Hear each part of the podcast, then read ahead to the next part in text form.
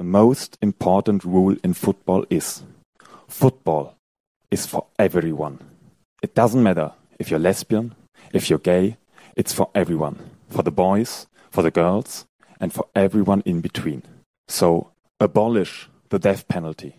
Abolish all the penalties regarding sexual and gender identity. The rule that football is for everyone is so important.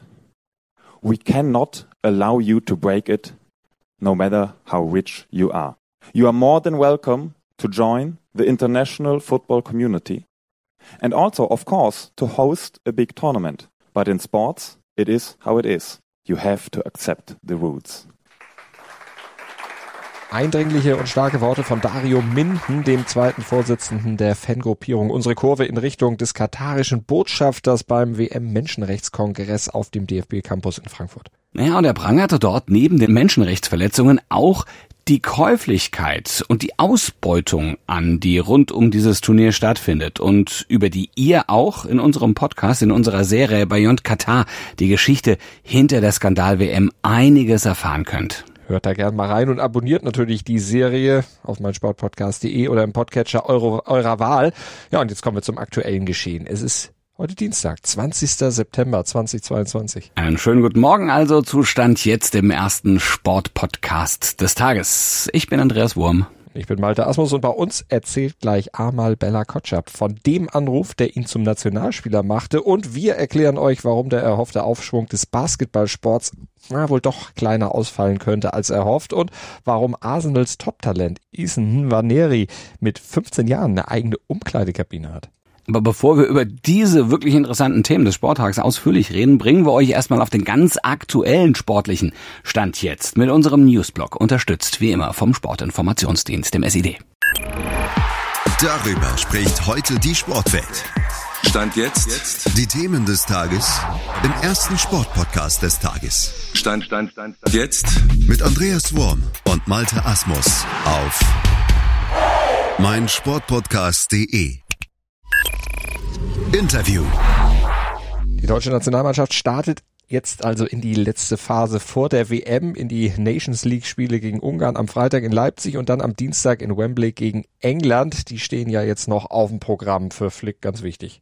Naja, das Ziel ist natürlich der Gruppensieg und Stand jetzt hat Deutschland einen Puck Rückstand auf den Spitzenreiter Ungarn.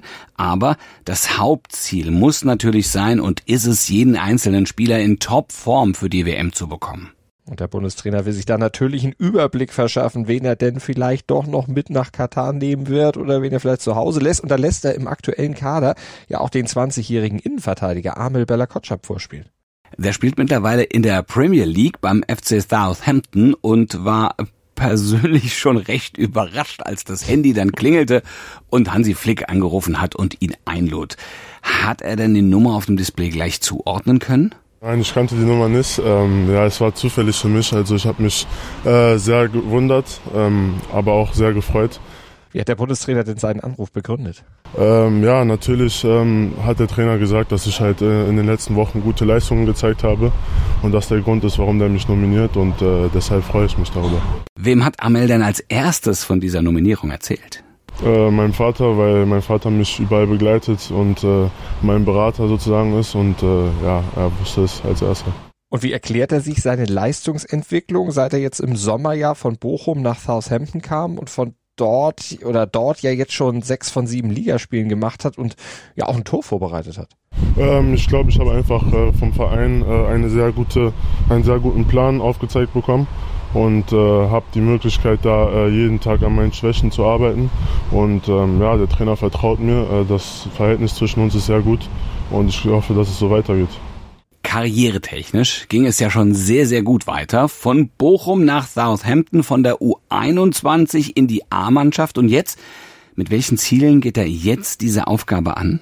Ja, ich möchte hier einfach gute Leistung zeigen, äh, den Trainer überzeugen und äh, ja, ich glaube, ich kann erstmal äh, sehr viel dazulernen. Ähm, ich spiele mit Spielern, die auf ganz hohem Niveau spielen.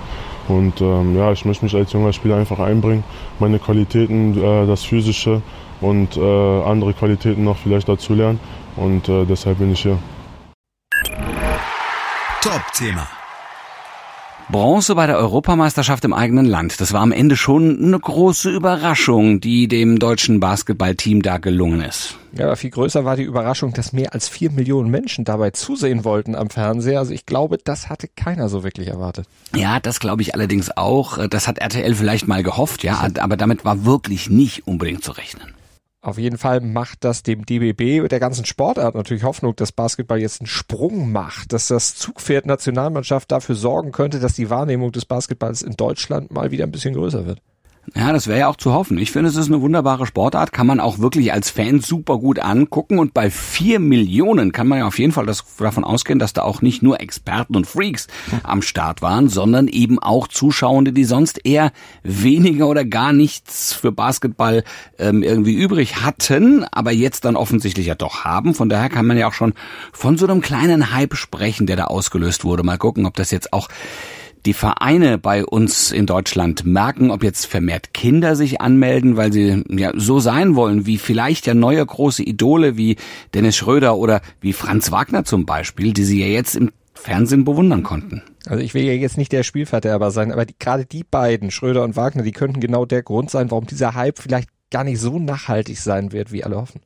Okay. Malte, was haben die getan? Warum? nichts, nichts. Sie können da auch eigentlich überhaupt nichts für, aber wenn die Nationalmannschaft das nächste Mal spielen wird, also November, da stehen ja die WM-Quali-Spiele wieder an, äh, da mhm. wird sie kaum noch so aussehen wie die Truppe, die da jetzt aktuell so gefeiert wird, denn dann sind Schröder und Wagner auf jeden Fall nicht dabei. Die spielen dann nämlich in der NBA und auch die Euroleague ist parallel dazu dann in vollem Gange. Also von Alba und Bayern wird dann auch keiner dabei sein. Da spielt dann also eher ein deutsches B-Team. Um, ob das dann äh, die Leute noch so vom Hocker reißt wie die EM-Truppe, das ist schon ganz schön fraglich, glaube ich.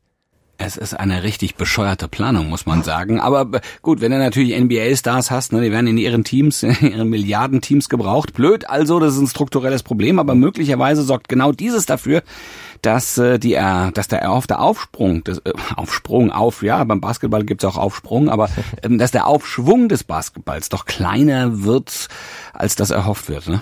Und es droht noch ein weiterer Dämpfer, denn die nächste WM, die findet ja in Japan, Indonesien und auf den Philippinen statt, also mit Zeitverschiebung zu uns hier. Also die spielen live, wenn die neuen Fans dann arbeiten oder die Schulbank drücken müssen. Das wird auch nicht gerade diesen Hype da irgendwie beschleunigen. Heute in der Sportgeschichte. Heute vor mittlerweile schon 49 Jahren, am 20. September 1973, da nahm Tennisstar Billie Jean King, die damalige Nummer 1 der Weltrangliste, Rache, stellvertretend für alle Frauen dieser Welt im Battle of the Sexes in Houston gegen Bobby Riggs. Das war ein wirklicher fieser Chauvinist. Er hat wenige Monate zuvor in einem Schaukampf Margaret Court vernichtend geschlagen. 6-1, 6-1, okay, zumindest gab es keinen Bagel. Als äh, Muttertagsmassaker war dieses Duell in die Geschichte eingegangen.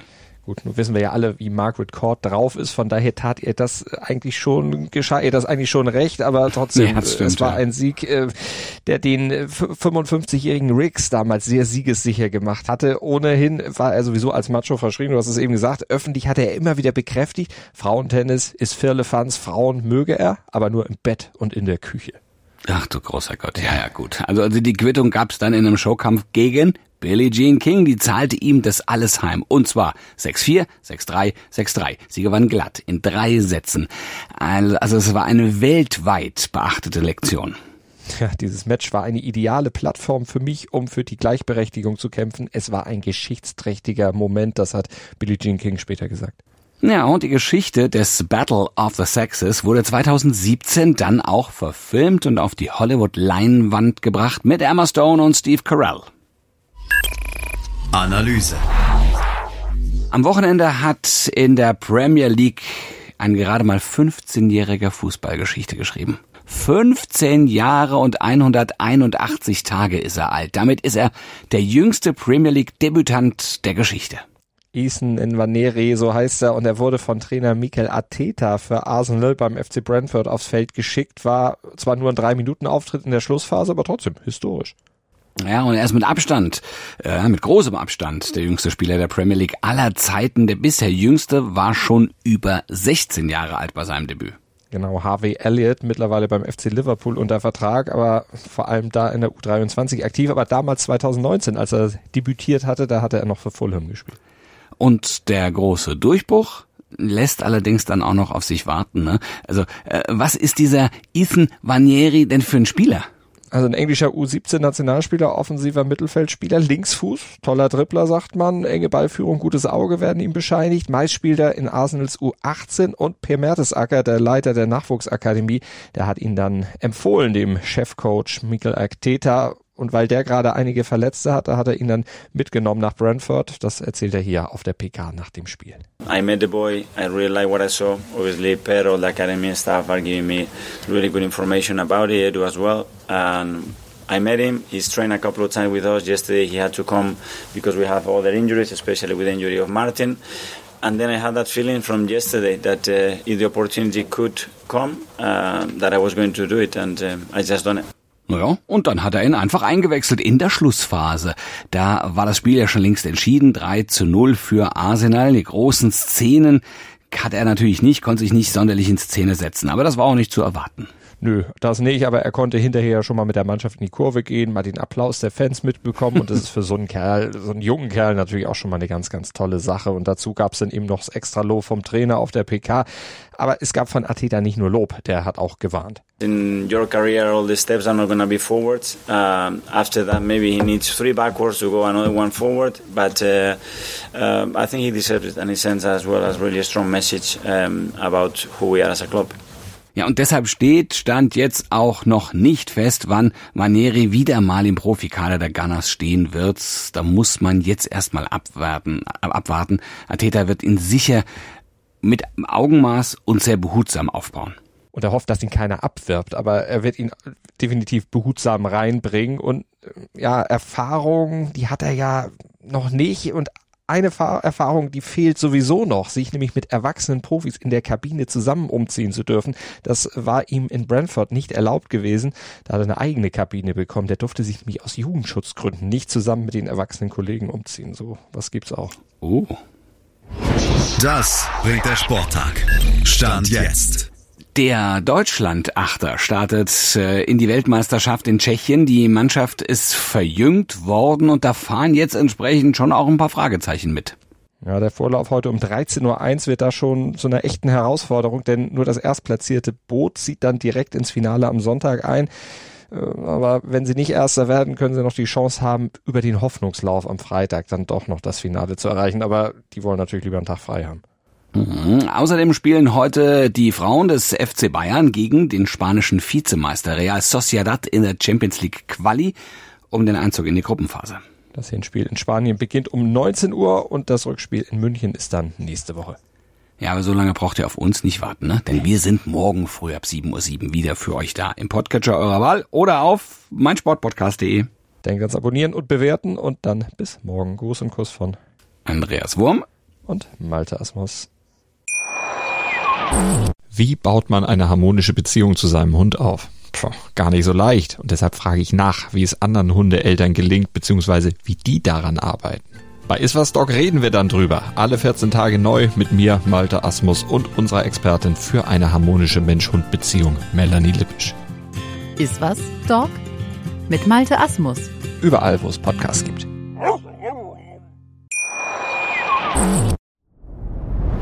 Dir hat dieser Podcast gefallen? Dann klicke jetzt auf Abonnieren und empfehle ihn weiter. Bleib immer auf dem Laufenden und folge uns bei Twitter, Instagram und Facebook. Mehr Podcasts aus der weiten Welt des Sports findest du auf meinsportpodcast.de.